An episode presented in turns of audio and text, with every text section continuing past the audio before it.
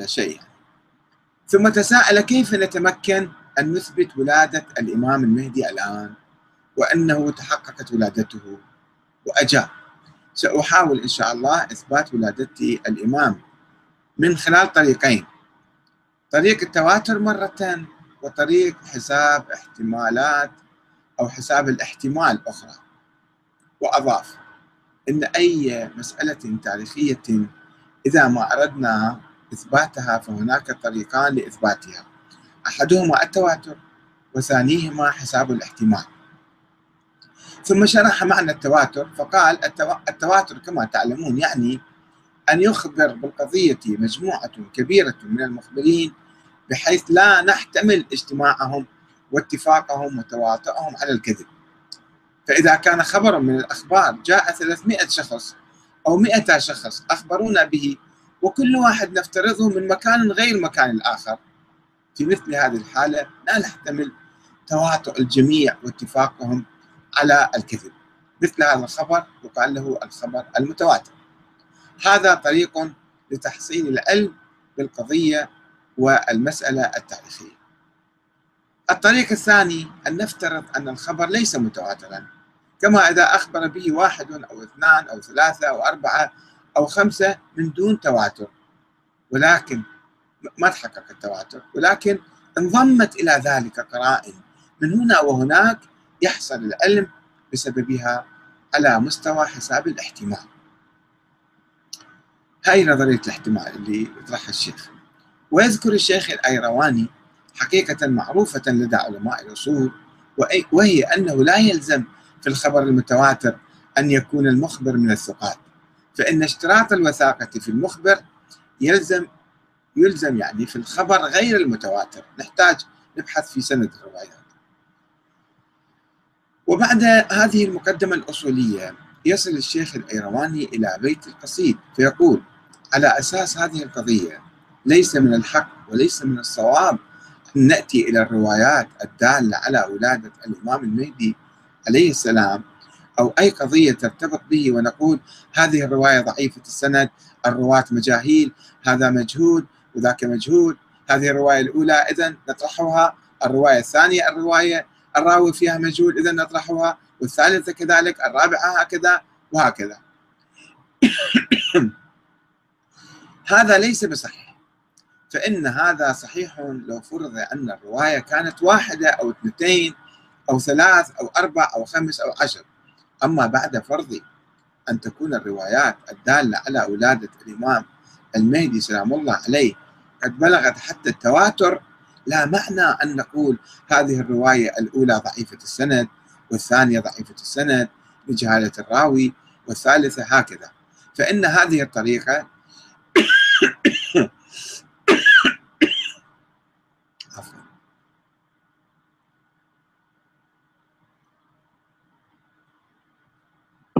فإن هذه الطريقة وجيهة في الخبر غير المتواتر. أما في الخبر المتواتر فلا معنى لها. ثم يقول الشيخ الأيرواني بعد هذا فليس من حقنا أن نناقش في روايات الإمام المهدي. ليس من حقنا أن نناقش في روايات الإمام المهدي عليه السلام ونقول هذه مختلفة مختلفة في التفاصيل. واحدة تقول بأن أم الإمام المهدي اسمها نرجس والثانية تقول أن اسم الإمام آه، أم الإمام اسمها سوسن والثالثة تقول اسمها شيء ثالث أو أن واحدة تقول ولد في هذه الليلة والثانية تقول ولد في تلك الليلة أو واحدة تقول ولد في هذه السنة والأخرى تقول في هذه السنة الأخرى. فعلى هذا الأساس هذه الروايات لا يمكن أن نأخذ بها وليست متواترة وليست مقبولة. لأنها تختلف في التفاصيل ولا تنفع في إثبات التواتر وفي تحصيل العلم بولادة الإمام سلام الله عليه لأنها مختلفة ومتضاربة فيما بينها حيث اختلفت بهذا الشكل إنه باطل. يقول إن هذا الكلام باطل الشيخ الإيرواني لأن المفروض أن كل هذه الأخبار متفقة في جانب واحد وهو الإخبار بولادة الإمام سلام الله عليه.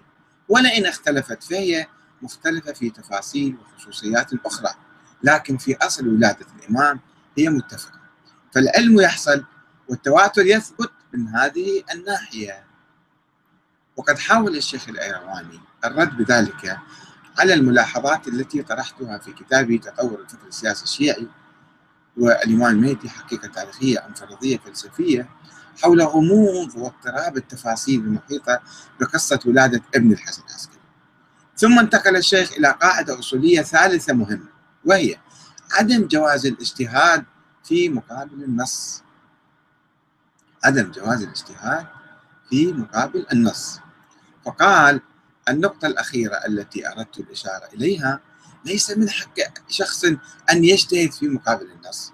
فإذا كان عندنا نص صريح الدلالة وتام السند من كلتا الجهتين فلا حق لأحد أن يأتي ويقول أنا أجتهد في هذه المسألة.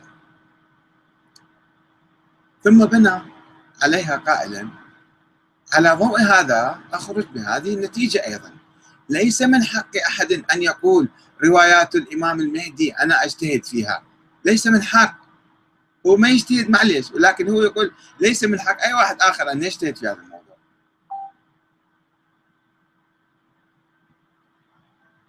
كما يجتهد الناس.